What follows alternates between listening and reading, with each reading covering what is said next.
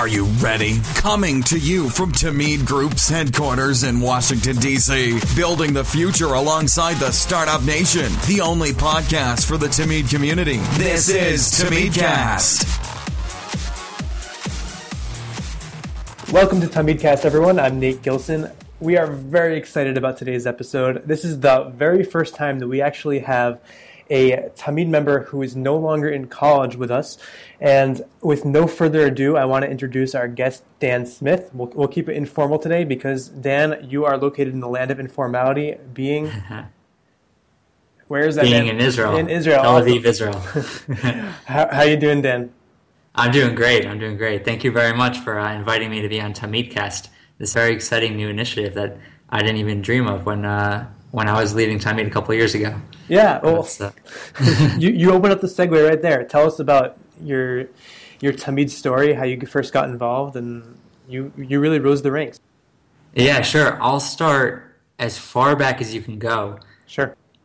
When I was in high school, I saw an article in the, in the Jerusalem Post about a new student organization that was connecting business minded students with the Israeli economy. And it happened to be at University of Michigan, which is where I was going to be going in the fall. So I uh, was extremely, extremely interested. It actually was before I decided which college I was going to go to, but it definitely helped me decide to go to Michigan, knowing that this this awesome organization called the Tamid Israel Investment Group existed there. I watched like, the first videos that, that the group ever created. Uh, Nate, I'm not. I don't think you were in them, Nate, but Nope. um, definitely like uh, Sasha Gribov and Eitan Angle were in those videos, and I was watching them as a high school senior. I actually uh, I was accepted pre-admission to the business school at Michigan, and I went to an accepted students day, and uh, Brett Siegel was one of the pre-admit like mentors that was there to answer questions of all the students. I recognized him from the video, and I went straight up to him, and he, he asked me if I have any questions about Ross, and I said no, but I have questions about Tamid. so I, I got started really early uh, with my interest in Tamid, and when I got to Michigan that fall, I joined fall of 2010. I'm going to cut you off there, Dan. So it was initially that, that Jerusalem Post story that that got you hooked. Yes, Just, Uh, just for, for the listeners out there, I, I wanted to give you a little bit of background about the Jerusalem Post stories Oh, because yeah. there were a couple of them. Um, I was a freshman at, at Michigan. It had just just started being involved in Tamid. I wasn't even on the board yet. I I applied to the board and didn't get in, and um, I reached out to the Jerusalem Post editor, told them the story of what we were doing, and they liked it and wrote a couple stories about it. And the the dividends that those stories paid have just been enormous. I mean, think about getting you involved. Um, Uh-huh. We've had some major, major donors who first got involved by reading those stories and reading other stories. And I mean, the reason I think it's important to tell that story is that it was literally just a couple emails that opened so many doors for us. And any of you listening out there, any of the Tamid students listening, you, you can make amazing things happen just by sending an email to a publication that you read, reaching out to somebody who you know who is a, a philanthropist who might be interested in, in supporting something that Tamid does, or some, a, a bit, someone who's in business who might be interested in getting involved with the Tamid project. Here you are, and who knows, who knows what would have happened if you never saw that story. I'm, I'm, I'm sure you would have found your way anyways, but Well, I don't know. I mean, I guess I have you to thank for me being in Tamid, if, uh, for you reaching out to Jerusalem Post and pushing that article. Maybe I wouldn't have chosen Michigan Uh, otherwise, and maybe I wouldn't have fallen into Tamid. I think it was destiny, Dan. but really, that's that's a great lesson that the, you know the smallest little thing, especially with this organization that's growing so rapidly, the smallest uh, connection that you make and follow up on uh, can you don't know where it's going to lead down the road. Um, not only for Tamid, that's for everything. So, anyways, I, I cut you off. You so you were just joining Tamid, and then what? Yeah, so I joined uh, fall of 2010, and I guess Tamid, depending on where you define it, started in 2007 or 2008, so I was a couple years old. You will remember when I first joined, I was in the Gimel class at Michigan. Um, you were, I guess, you were the fellowship director Yeah. at that point. Yeah. Yeah. Um, and uh, my freshman year, I joined the first semester, and I actually didn't become extremely involved uh, originally because I was pledging a fraternity at the same time, and I was balancing all these different things. So it was only until uh, later, I guess it was my sophomore year, I started becoming more and more involved. I actually applied for the fellowship my freshman year, and was rejected. But uh, I didn't let that get me down. I remember Uh, that. Yeah, I, I was your interviewer, wasn't I? Yeah, you were. Yeah, yeah, and yeah. that that's so embarrassing. I, you know what I feel like when you say that? I feel like, you know how Michael Jordan didn't make his JV basketball team. imagine how imagine how stupid the coach of Michael Jordan's JV basketball team feels about cutting him. that's that's how I feel about. I mean, I don't I don't remember, exactly remember the decision. I, I remember it being very a very competitive process, and you were a freshman, right? Yeah, I was so that that was definitely working against you just in terms of seniority and comparing you to other people. But I, Mhm. I certainly, um, I mean, that, that was definitely a poor choice, and it's also it's, the, the the fact that you um, you took it in stride and, and kept kept going on is really a, a testament to uh, your resilience and how strong of a leader you were and how, how passionate you were. Right, yeah. Um, so after getting uh, rejected by you, I um, I didn't my my freshman year I didn't join uh, the executive board or anything. I joined uh, the fund and was just a general member. Right. Um, but I went to AIPAC Policy Conference. It was in May that year. Um, right after my freshman year ended, and I met a bunch of people at AIPAC Policy Conference, and followed up to Ali Berman, I think, with, "Oh, Ali, I just I just met this person, that person." One of them that I remember off the top of my head was Yadin Kaufmann, um, who founded uh, Veritas Venture Partners, one of the first VCs in Israel, as well as Sadara Ventures, uh, a VC based in Ramallah. So I connected with him there, pitched Tamid to him as his freshman that, you know, had gone through your uh, seminar on how to pitch Tamid. And um, that actually, that connection bloomed since uh, he ended up feeding a lot of uh, consulting companies or consulting clients to us throughout the years. And um, he spoke at a Tamid uh, seminar in USC at one point on uh, joint, you know, collaboration, the Israeli economy in the Middle East.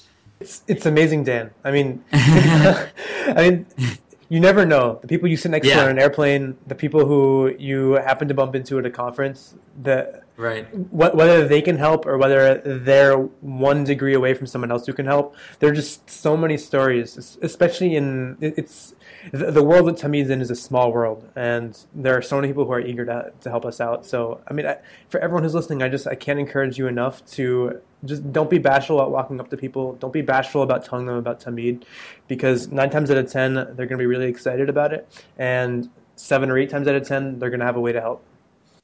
Yeah. Um, just one note on that Yadin Kaufmann thing. He, he spoke on a uh, panel on you know investment in Israel or whatever, and I went up and I asked a question and I gave the Tamid plug in the question, and then I went up to him afterwards and got his email and I wrote him like it feels like a, like a 10 page email. I had no idea how to connect with people back then.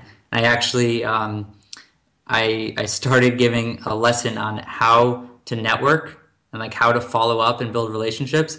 And I would show that I pulled up that email from like years ago in my inbox, and I pulled up like a recent email that I've done. This is when I was a senior at Michigan, Yeah. and I showed what what to do and what not to do.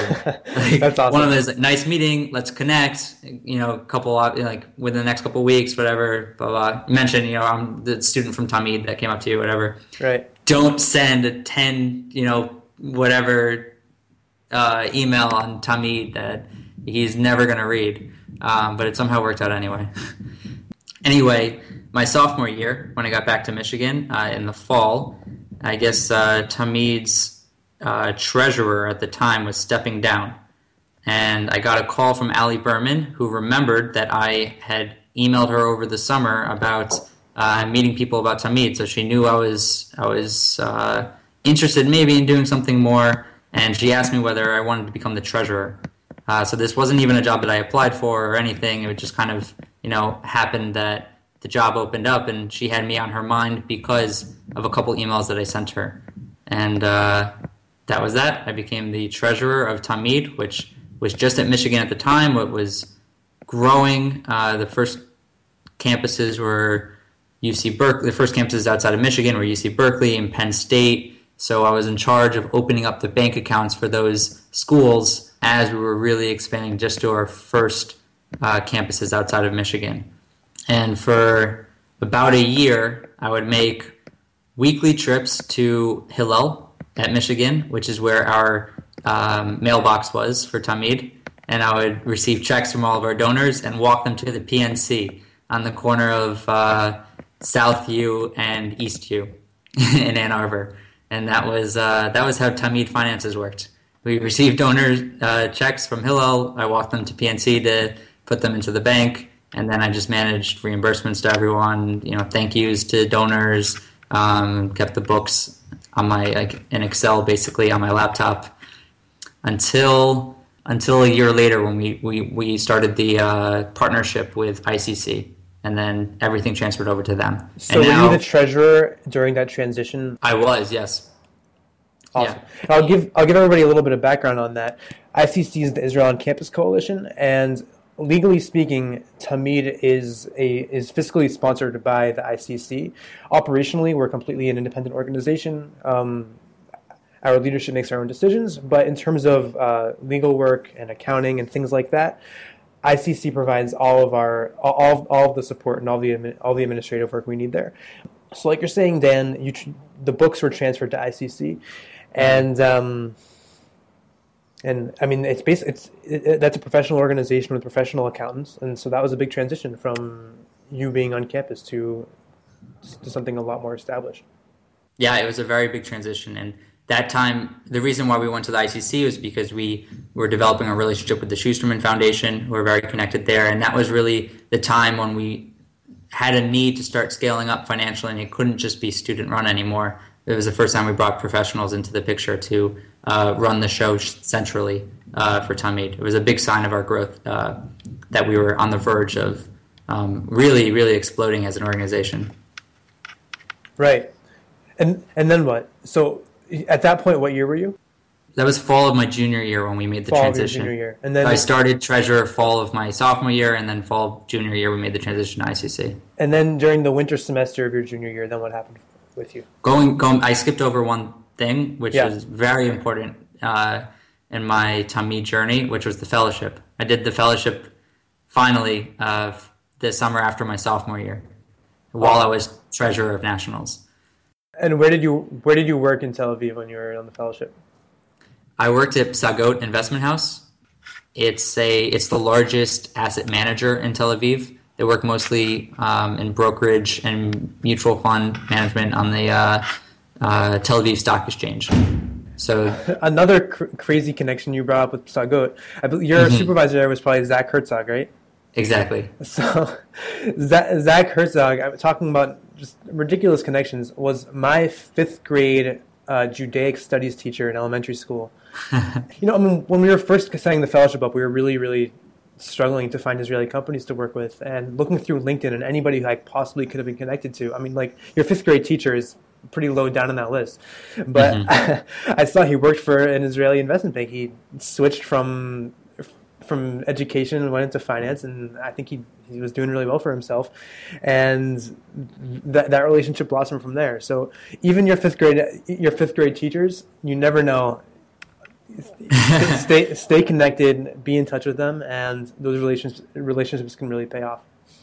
So I have you to thank for introducing me to Tamid in the first place indirectly, for bringing my uh, Tamid Fellowship internship on board, and for rejecting me and setting me on the right path. Because maybe I would have burned out if I did the fellowship my first summer.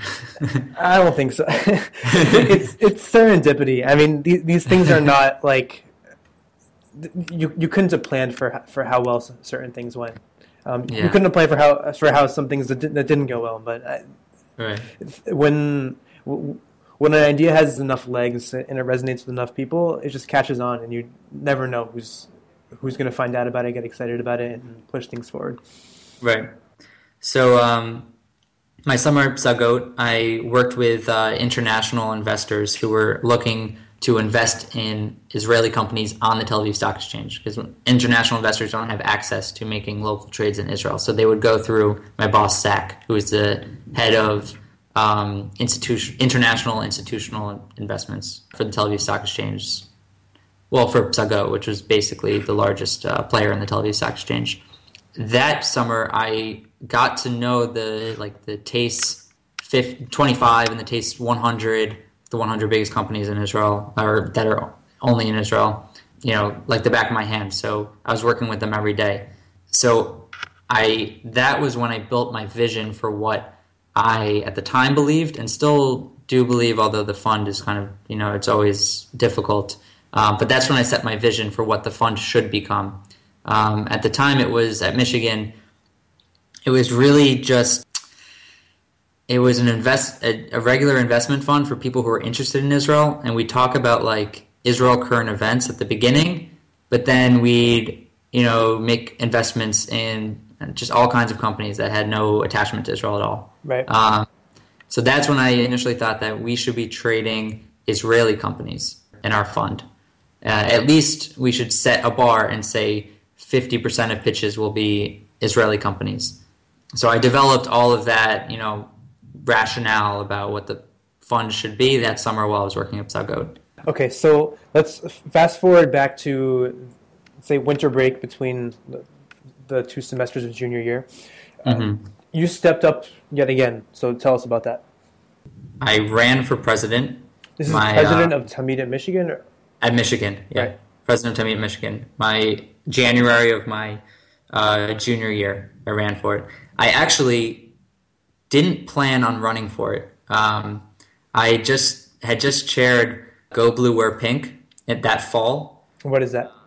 Go Blue Wear Pink is like the largest student-run breast cancer research and awareness uh, fundraiser at Michigan. I worked pretty hard my junior year between you know junior year classes and recruiting and uh, spending so much time on the DIAG fundraising for breast cancer research uh, that I and at the same time, I was treasurer of nationals uh, that fall. That I kind of like going into second semester of my junior year. I kind of just wanted to take a step back, focus on recruitment, and not be more involved in Tamid than I already was. Already was. But uh, I think it was really a lot of my experiences on the fellowship and interacting with other campuses, learning about pain points in different campuses, and kind of like getting a, a good idea of know, what needed to be done in Tamid overall. That kind of like I felt like I had to step up, and you know I had to do something about some of the uh, I don't want to say problems. I don't want to put it in like a negative tone, but some of the opportunities that were available uh, to continue shaping Tamid. So I decided like sort of last minute to run for president, and I also ran for VP of the fund at the same time because I still had this big vision for the fund and it was that I wasn't sure whether I wanted to be president or whether I just wanted to focus on the fund. But I figured if I was president, I could work with people to change the fund anyway. Right. I became president. Um, we kind of at that time were restructuring everything. We for the first time had an executive board that looked totally different than it did in the past.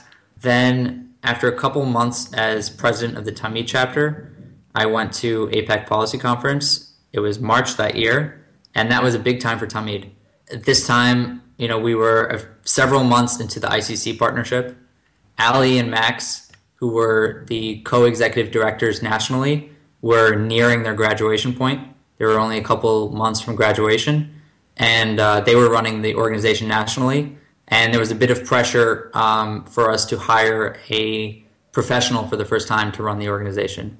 Now that we had the Schusterman relationship, the ICC relationship, everything, and Max were leaving, we needed an executive director that was working full time. So that search was happening, I believe, during March. And uh, at the same time, that was kind of the first year that there were a lot of different campuses. Maybe it was like nine, nine different campuses uh, in Tamid. And there were a lot of students that all came to DC at the same time and mixed with each other and met each other. And it was kind of like a, I don't know, breeding ground for like something great to happen within Tamid. that something great was me meeting Jared Fleitman. I met Jared that March for the first time at a Schusterman reception or something, and we just like immediately had you know started hitting off. He was the president of the USC chapter. I was the president of the Michigan chapter. It was the first time, I guess, as president, I was meeting other leaders uh, from different chapters, and um, we just had all of these ideas for Tamid and we couldn't stop talking about them. Um, and when we got home from AIPAC, we continued and decided that with the executive director hire um, coming pretty soon, we needed a way for student leadership to remain relevant on a national level and not just be you know confined to the campuses. So I wrote up a little draft of what a student national board would look like, and I called together like you know a Google Hangout of maybe five chapter presidents. Three of them were on the fellowship with me. One of them was Jared. You know, um, and uh, proposed the creation of the Tamid National Board.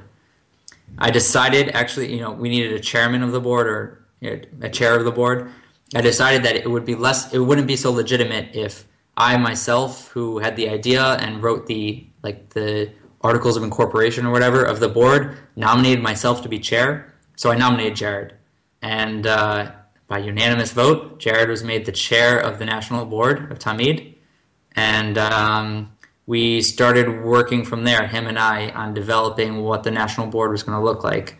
And um, this was probably like April or, yeah, it was probably April. We were still in school. But um, Jared went on the fellowship that summer, just a couple months later.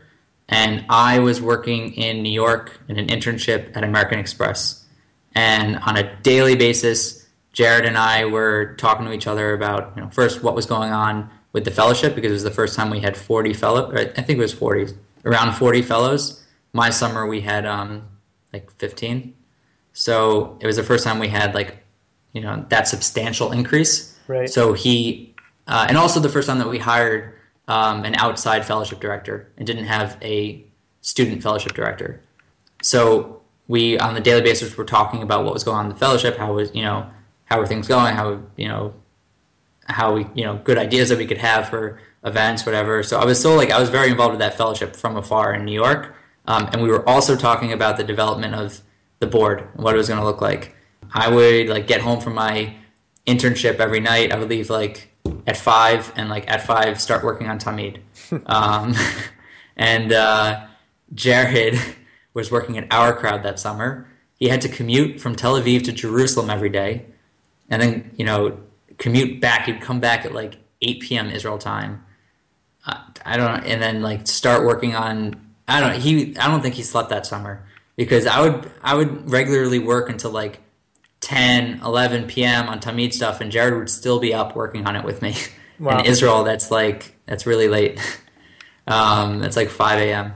Um, so that summer, we drafted a whole long document about what the National Operating Board would look like. We created eight positions.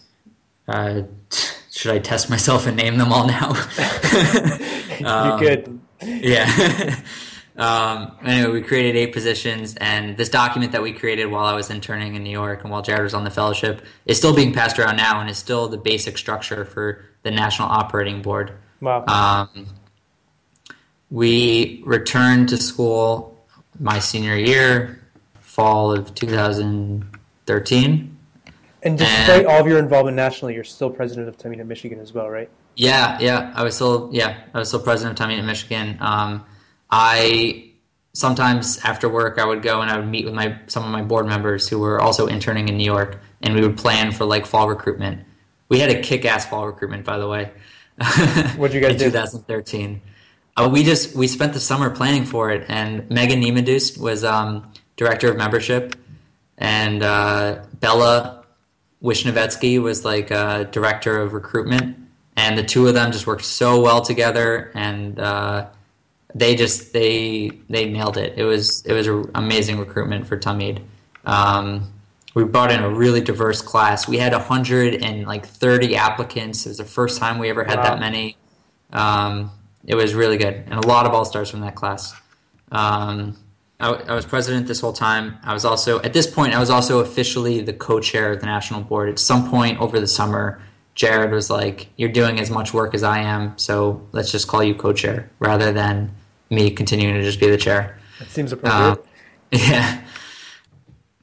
So things just kept escalating. Like Tamid just kept more people kept learning about Tamid. New chapters kept like reaching out to us or new students kept reaching out to us. Um, we created the idea of um, uh, different interested campuses creating an Israel Business Club and then having to like prove to us that they can fundraise, prove to us that they can recruit students, prove to us that they can build programming uh, before we give them the stamp to start calling them a Tamid chapter. So before that, we would always like either reach out to a campus or someone would reach out to us, and they would be a Tamid from day one, and we'd help, we'd give them so many resources and like work so much with them to help them build their chapter. But now we, we realized that we didn't really have the capacity to do that, so we were going to let them build and prove to us that they should be in Tamid. Right. So now we're at the point in your story where you're probably phasing out of your your Tamid membership or leadership as a student, right? Mm-hmm. You're you're probably about to graduate. Then what's next for you, Dan? Um, it's it's crazy that we, we skip because there was still so much more. Like my senior year, which is all Tamid national, you know, leadership. And yeah. Um, well, has that stopped? It, Even now you're not a student, has that really stopped? so like, if, so much, so much happened. We'll, we'll skip over like like second my second semester senior year. I was taking one class. Right. Actually, technically, I was taking two classes. I was taking one class on like um, Israeli. I don't know. You know the Israel conflict, Israel Palestine. You know Israeli Palestine conflict, and uh, one independent study with Len Middleton on Tamid. So I was getting credits for working on Tamid. And some um, background on Len Middleton for those who, who don't recognize that name. Len Middleton is an entrepreneurship professor at Michigan, and he was uh, an early mentor of Sasha Gribov when he was creating the organization. Very hands-on, um, active with Tamid, and uh, really just like an incredible guy, um, and brought a lot to Tamid in its very early stages. So he was my like uh, advisor for this independent project I was doing, which is basically like making Tamid's national board more well defined. So I just put together a lot that I'd already been working on, but like in a more formal way, um, and in a more like, in a way that I knew could be passed down after I graduated. My second semester senior year, I left a lot of time to work on Tamid. After I graduated, I was on a fellowship called the Core 18 Fellowship. I spent a summer in Jerusalem, and my project for Core 18 was kind of building out what the alumni program would look like for Tamid. Um, I was calling it Tamid Young Professionals. I built like a through the you know the fellow, it was a social entrepreneurship fellowship, so they had us they taught us how to build business plans, how to fundraise, how to you know everything. Yeah. And um, I basically I, I, put together like some documents, built a business plan for Tamid Young Professionals. August, I came back to the states, started working like two weeks later at American Express full time. And Do you think your Tamid involvement helped you get the job at American Express? Definitely did. I mean, I don't remember it being like the main topic of my interview, surprisingly, but I, I probably should have made it more the main topic. But um, I mean, definitely the skills that I learned through Tamid for everything for finding me, you know, my job at American Express. But uh, there was a lot relevant at the job from my Tamid experience but I didn't bring my Tamid experience like to American Express. You know, it was kind of hard for me to make my job at American Express about Israeli business. Right. Uh, right. It's also, I mean, you were in many ways an entrepreneur with Tamid, and American Express is more of a corporate environment, right? Yeah. So what were, what were you doing for them? I was a financial analyst. On a monthly basis, basically, I would analyze the financial results of American Express that were released internally, um, like and uh, create reports for senior management so they could see in real time like how the company was performing in between like quarterly results releases. And I also worked on some market ana- analysis, looking at different retailers and our and American Express's share of wallet with those uh, big retailers um, and trends right. there. Um, and did you love that job passionately? Mm, I think you know the answer to this. Was that I, too much I, of a leading question? Yeah. um, I, I didn't love the job passionately. Uh, like, like you mentioned, I in entrepreneurship was like a big part of my experience at Tamid, and it it was a tough. It was definitely a tough adjustment to go from running a national organization and like being like a, a leader who had you know guiding an organization to being an analyst where I'm, you know, the absolute bottom person at a huge company. Right. So it, it was, that was definitely uh, a tough transition. And I always tried to find ways to incorporate, you know, my, my urge to like lead, to innovate, come up with new ideas. But it was really hard, like in the, you know, finance department to come up with a new idea. There wasn't really any need for it. yeah. So, are you still with Amex? I'm not. Um, another leading question. yeah. Um, I'm not still with Amex. I was with Amex for uh, 14 months um, through October of 2015, and then I, throughout my time at Amex, I, you know, several months in, I started thinking about what I wanted to do next. So it was pretty early to think about what I wanted to do, to do next, but I, you know, I had it on my mind, and Israel always was like so center to everything I did in uh, at Michigan, and I kind of wanted to bring it back into the picture in some way. I took a trip to Israel in July of 2015. It was like I used all my vacation days from Amex to go to Israel while the fellowship was happening, and uh, but while I was here in Tel Aviv on that trip, I spent a lot of my time reconnecting with a lot of my contacts that I made through Tamid over the years, um, and networking with more people, and you know, kind of playing the idea of what would happen if I decided to come and work here. And by the end of the trip, I was like pretty much sold. That's it. Um, by the end of 2015, I'm going to be in Israel. And uh, a few months later, that's exactly what happened. I arrived on December 24th. I made it just in time for my goal of getting here by the end of 2015. And um, I, yeah, started a totally new path and a totally new job here in Tel Aviv. So tell us about your job search when you arrived in Tel Aviv. Um, I had planned to spend the month of January with resume in hand, meeting as many people as possible, and you know, to to find where I was going to be working. But uh, all of this changed. Actually, it's really funny.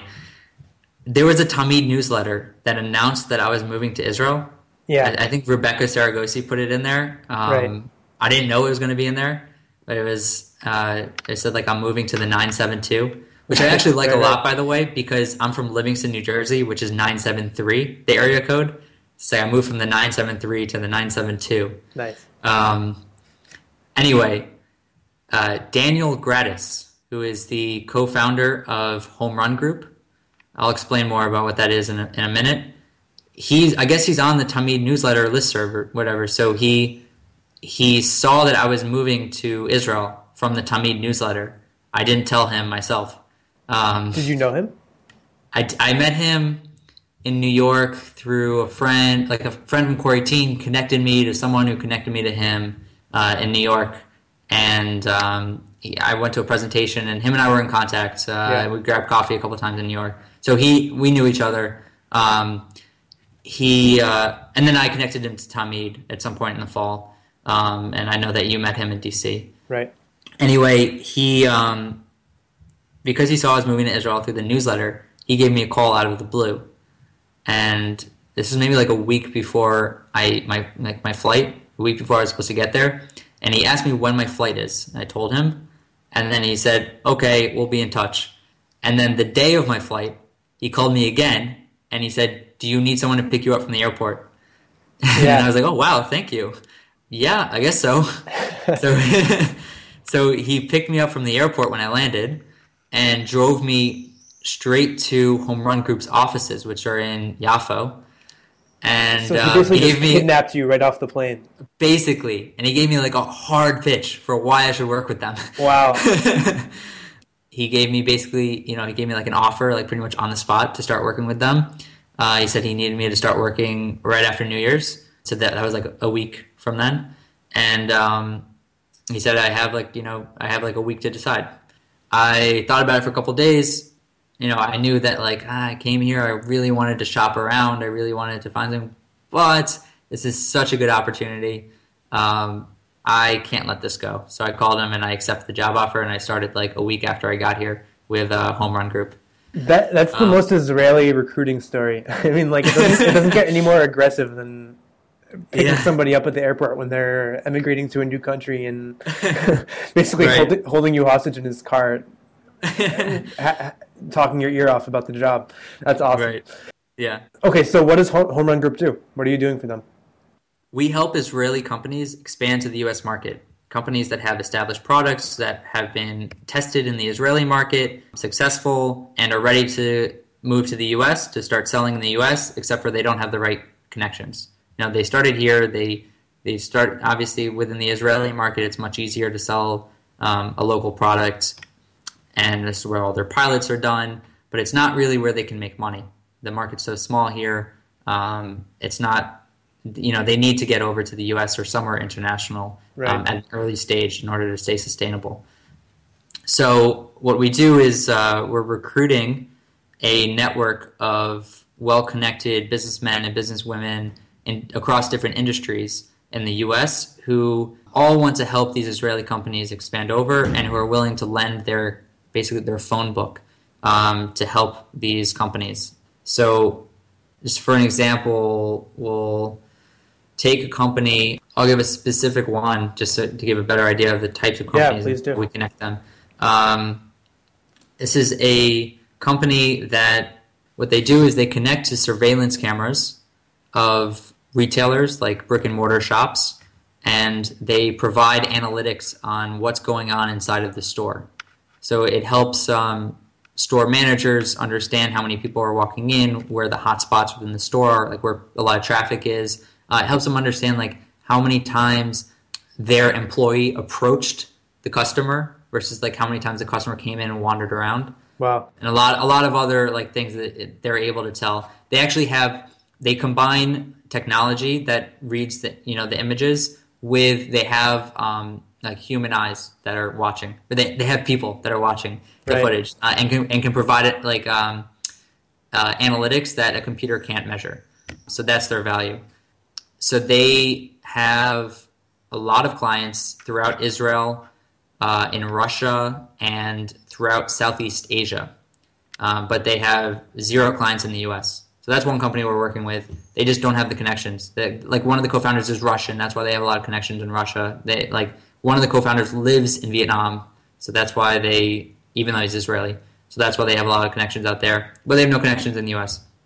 So through our network, on my I was just in the U.S. a couple weeks ago, and one meeting that I had was with several executives from Hudson Bay Company, which owns Saks Fifth Ave and Lord and Taylor. One of our members is like good friends with the CEO of Hudson Bay Company, so he like set up the meeting for us to bring this Israeli technology in and sell it to the company. So without that relationship, this company could have cold emailed or they could have sent a salesman to Hudson Bay Company, but there's someone there whose job is to say no to new, you know, to people who are knocking on the door. Right. So we um, we basically we just go right above that. We go first to the people at the top, and then they tell the people in the company who it's relevant to to you know take a look at this, and it creates like a warm meeting where it's much easier to go in and sell from there. So we do that. That's one company we're working with, but we do that with a lot of different companies. I Um, Dan for for yeah. the the Americans who are helping, like the executive at Hudson Bay Company, are they doing this out of the goodness of their heart, or do they have skin in the game also? we have different levels of being part of our network, but the core part of our network, we call them members. They're members of Home Run. Um, so the exec, the CEO of Hudson Bay Company is not a member, but his good friend is. I see. Um, the members actually are all limited partners of the business. So they all make an investment in the company. They own, uh, each owns like uh, 1% of the company. And so they, from our success, we take commission off of the deals that we create in the US for these companies. Out of like, you know, the profit that we make, um, they receive uh, 1% of it. So it's not, they're not making that much money at all from this, but they do get a check every year, and it's kind of like it kind of uh, it, it gets more skin in the game for them. Um, we have their attention because they have an investment in us, and uh, they have something to gain out of it if we're successful. So Yeah. it aligns our interests. We're not relying on like donations on an annual basis. Like we need to generate um, revenue in order to you know stay open, and our investors or our members they also want to want us to be doing well, so they are more you know responsive when we need them to connect us with someone that they know. so, what do you do for Home Run Group, Dan? Uh, my role is as the director of operations for North America. Um, we have four in our office here in Tel Aviv. Um, actually, technically, our, our office is in Yafo, so four in our office here in Yafo. Uh, the two two of the founders, my coworker Masha Lang, who's the director of operations for Tel Aviv, and myself, director of operations for North America. Masha is in charge of managing the network of Israeli companies here in Israel. She sources, brings in, you know, she does lead generation. Uh, she does a lot of follow up and due diligence on the companies uh, and manages our relationship moving forward with them. I work with the companies once we're at a later stage of our relationship with them and have fully onboarded them and are now in the process of executing for them um, everything in, in, North America. We're you know connecting them with members, uh, working on their strategy for market entry uh, because it's not only just getting the meetings; it's deciding uh, the timing of, of when we do this, the the strategy, who who exactly we're we're going for, where the like prime know, spaces in the U.S. for them are. Yeah. Um, at, you know, the amount of resources that they should be um, allocating for this. There's a, lot of strategy behind it that I work on with them. And when it's time for them to actually go to the states, I'm like really involved with them in that process. And uh, I'm also involved in recruiting more members for our network. So we're about uh, halfway full. Our group is about halfway full. We, we still have, you know, an additional like 30 or so seats to uh, to fill. Um, so we're we, we take occasional trips to the U.S. to different cities uh, to recruit new members to the network. We were pretty saturated on New York, so we're we've like closed New York, and we're now traveling to different cities around the U.S. to um, you know give presentations and find new members for the network. So it sounds like you have one of those rare jobs where you're the only person in the entire world who does what you do is, is, that an accurate statement? I guess so. Yeah, that would be accurate. that's amazing. I mean, it's a per, it's a perfect role for you to yeah to, to, take your strategic thinking. You love business. You studied business. Your mm-hmm. your love of entrepreneurship, and then to take the the U.S. Israel business connection and to put it all into one job. That's basically what you're doing on a day to day basis. Yeah, it's it's a pretty great situation I'm in now. I'm really I really love my job. I really love you know living here in Tel Aviv, and I really love like the continued um, exposure I have with Tamid, or like the continued uh, engagement I have with Tamid. It's really you know everything is is really great. Tamid like really you you can see by my position right now how much Tamid has has influenced my my decisions and my my path. Yeah, I was just gonna ask. I mean, it sounds like you're somebody who's always been connected to Israel, but without Tamid, do you think you ever would have ended up ha- having a career in Israel? Every way in which I was connected to Israel beforehand was like trips to see, you know, to, to climb this mountain, to see this kibbutz, to see, you know, to work in this field. Um, yeah. I, I never would have understood what it was actually like to live and work here if it wasn't for Tamid. It, I had a totally different like picture, and like you know, vision of what Israel was uh, from all my other trips to Israel um, and for all my other like political work with Israel. So Tamid was the first one who put it into like the the perspective that this is a place where you can live, this is a place where you can work, and uh, so I think that totally changed the picture for me in my in my relationship with Israel. Totally, totally. Now I've seen some of your posts on Facebook, and it sounds like aside from your your own uh, your own successes in Israel, you are a firm believer in um, in other people following in your path and coming to join you. So tell tell me more about that. Yes, I have a project that's been in the works for maybe a year called Sababa Nation. The name is still up for you know debate. What does Sababa so, mean? Sababa means awesome. It's awesome nation. anyway, I have a friend who was after he was graduating from University of Florida, he was getting ready to. He's a CEO of his own company, tech company. He was getting ready to move to Tel Aviv, and it was like a big decision for him because all of his friends were going to New York or San Francisco or DC or Chicago, and he just decided, you know what, I want to go to Tel Aviv. I'm gonna. That's where I'm headed after school. Um, and he told, like he he went and asked like some of his closest friends, like maybe like ten of them, if he moved to Tel Aviv, would you consider moving there with me? You know, after graduation, yeah. and all of them individually said no. But when they found out that maybe all 10 of them would do it, they all said yes. So, No way. yeah, so it was the kind of thing where like it's it seems like such a daunting move to go to Tel Aviv and it's not something you do on your own, but if you know other people who are doing it or if it just like it seems like something that's more normal, then you're much more likely to like hop over onto the right side of the fence when you're on the fence deciding. Right. And the right side of the fence is obviously moving to Tel Aviv. the other the other thing that that launched this idea was that um, the there's a perception that the only way to get over to Israel after graduation is to do an unpaid internship with a program like Masa. And a lot of people, I mean, that's definitely the right path for some people. But like myself, I you know, I I interned at Amex, like I you know had a job offer to go back and work full time. I didn't see myself at that point delaying five months and not getting paid. Um, So it wasn't even an option. You know, Israel wasn't even an option for me because I just had this perception that if I went to Israel, I wouldn't get paid. And I need to, you know, I'm graduating. I need. It's now time for real life. I can't do a program anymore. I need to, you know, have a job and live in a city on my own.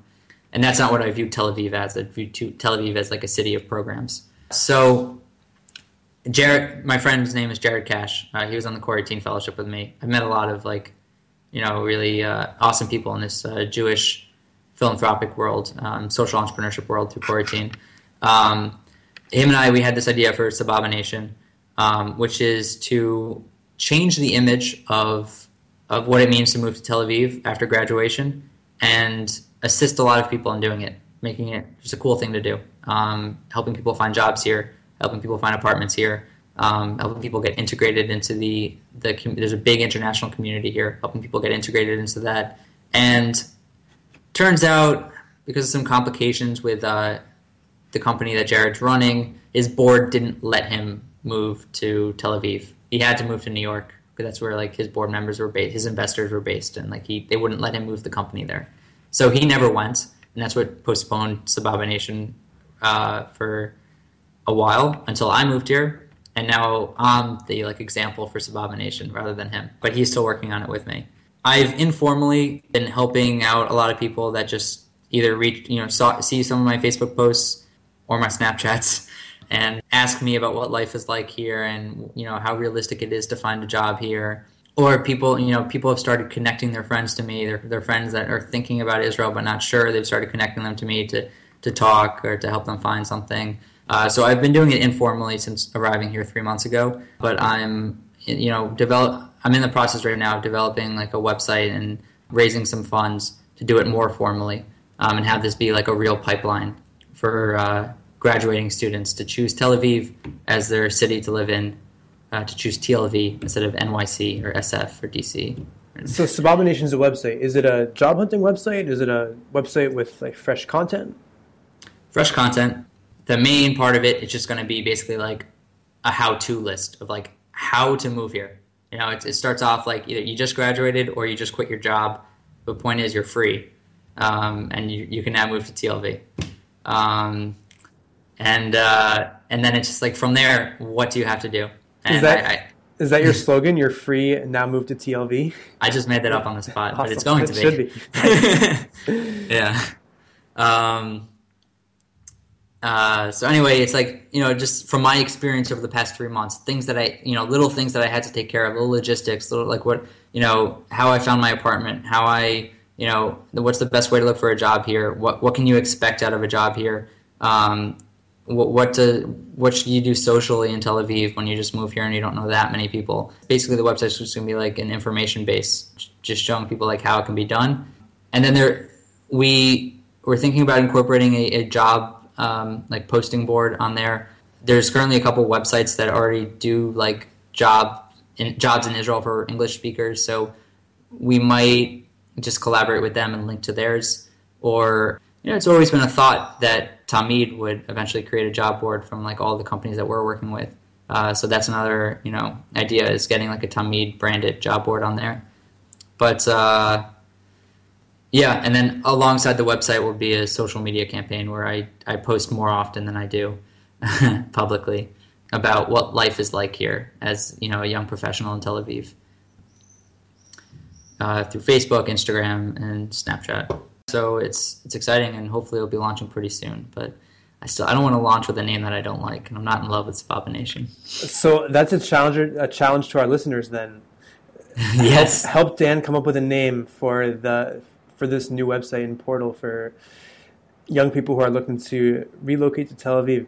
Now, T- Tamid, as you know, we, we don't necessarily endorse one way or the other relocating to Israel. Um, mm-hmm. I think if we did, we'd have some anxious or angry parents who would stop donating. Um, yeah. But for those for those students who are current Tamid members or early on in their careers, what what's your pitch to move to Tel Aviv? First off, I just want to frame it by saying that I have not made Aliyah in my move here. It was a it was a move to live and work as an American in Tel Aviv, and um, that's the whole idea behind Sababa Nation is we're trying to just get people to see that when you're 22, 23, 24, Tel Aviv is a great place to live. You know, it's not about changing your citizenship, not about making any like life decision. It's just this is a great city, and and like our globalized economy, like it's not such a big deal now to you know live in a city abroad.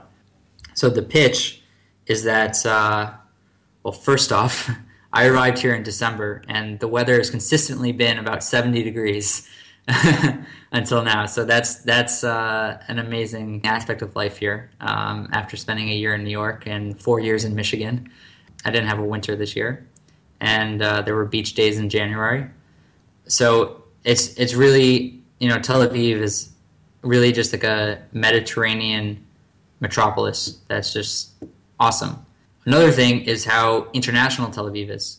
Um, you have a lot of Americans here, a lot of Australians here, a lot of you know Britons here, a lot of South Africans, uh, people from all over South America, people people from all over the world. Really, you have people from all over the world. Maybe in New York also it's a melting pot, but I felt like in New York I was I wasn't meeting people from all over the world on a daily basis, right?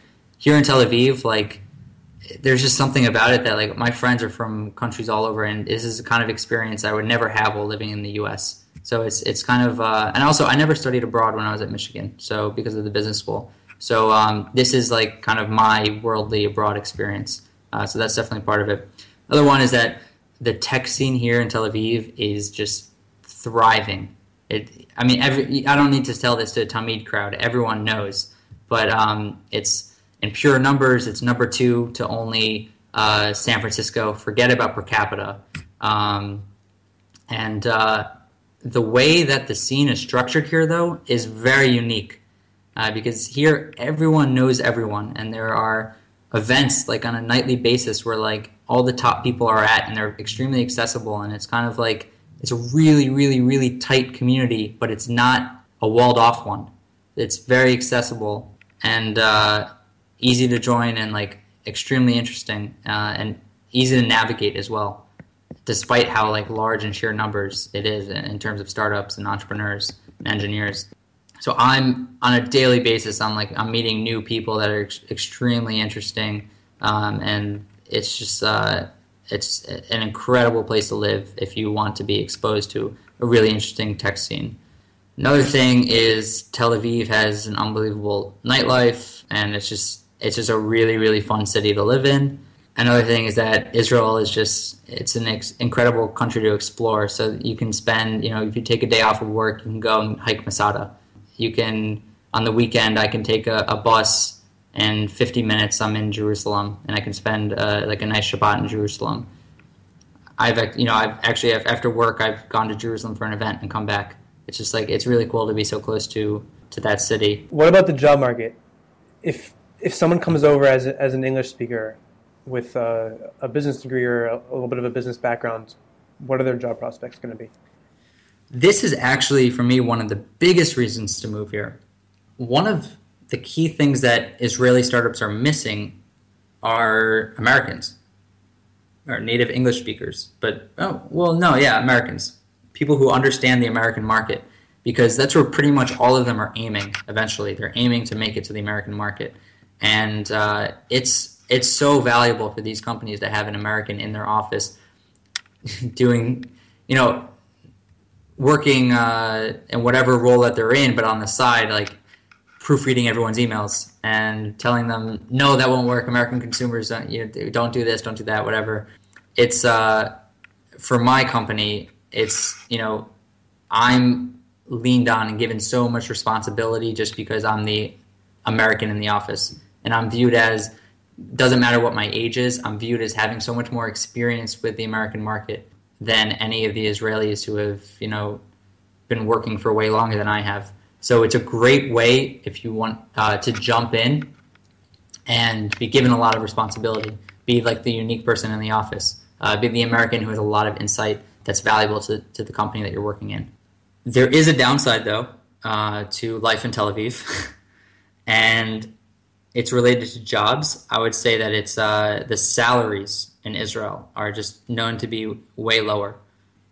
That's that's one of the biggest uh, downsides to moving to Israel in, general. Um, that's why you know they say a lot of people who make Aliyah they say don't stay here. It's because of the economy here, not the not the economy, but it's because of the um, cost of living here compared to the wages. The wages are really low in Israel. Israelis can expect to earn fifty percent less than Americans um, in like the same job, or at least like compared to a job in New York or anywhere. They're getting paid a lot less. So, in moving to Tel Aviv, one thing that young professionals are sacrificing is definitely their salary.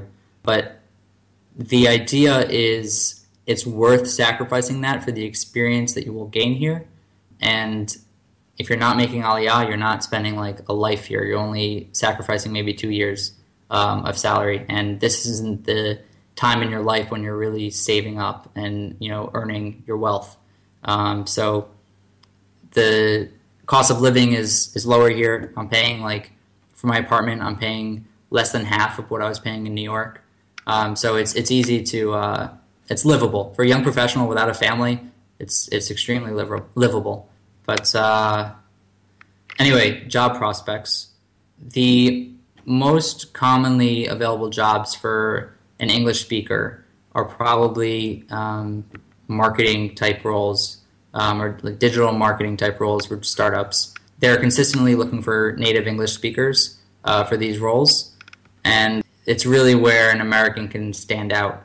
Um, it's hard to come over here and like take a job in engineering, or your English isn't so valuable in that job. But in a biz dev or marketing type role, your English is very valuable. There are also a lot of funds here in Tel Aviv a lot of VCs that are that have uh, openings for analysts. And Jared Fleitman's really the guy who's connected to all of these uh, VCs. But on like a biweekly basis, I see like a new posting for an analyst role. So that's also definitely an option. But those are way fewer than you know the thousands of startups that there are that um, could have a great opportunity open for you. We're about ready to close, Dan, but before we do, I just want to ask what's your number one piece of advice for the listeners today? Uh, I'm going to give you two quick pieces of advice. Uh, sure. Uh, the first one, extremely short. Find something that you love and you know do it. Don't after you graduate if you find yourself in something that's maybe not the right path. Don't you know? Don't feel ashamed to to um, to look for something new or to, to try and find you know what you're right to be doing. And so don't be ashamed if you you know if you're in that position in general. So many people are in that position. It's it's really hard to find what what you love doing, and you definitely don't need to know it by this age. But don't stop looking for it. Um, and the second one is Tamid related. Um, I would say stay involved after you graduate. Definitely stay involved with Tamid. The alumni network is growing. Alumni programming is increasing. And uh, there are so many ways to stay connected with uh, your colleagues from Tamid. And I feel like if someone's listened this far into the podcast, they're the type of person that's going to stay involved. But um, I just want to say, like, definitely uh, keep your Tamid network close because we're all going to be doing big things. We all are doing big things, and we're all like the people people from Tamid are really special. Like they're the um, cream really. Is that how you said the cream floats to the top? Was it the yeah yeah? It really with Tamid, like it really floats to the top, and the people who are very involved are like really outstanding. Um, so stay really involved, be outstanding, and uh, continue to be a part of Tamid even after you graduate. I think that's a, a, really relevant way to close. We we opened by mentioning that this is the this is the first Tamid cast with a member who's no longer in school, and very deliberately not calling you an alumnus because Tamid membership lasts far beyond just mm-hmm. being a student with Tamid. Um, you you realized that when you when you did your project on starting Tamid Young Professionals because you didn't call it the Tamid Alumni Group, you called mm-hmm. it Tamid Young Professionals. I'm guessing right. because Tamid involvement continues.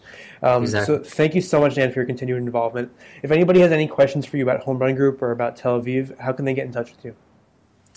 Um, anyone can feel free to if you want to uh, talk about home run group, you can reach out to my me at my home run group email, which is dan.smith at h o m r u n g r o u p dot com.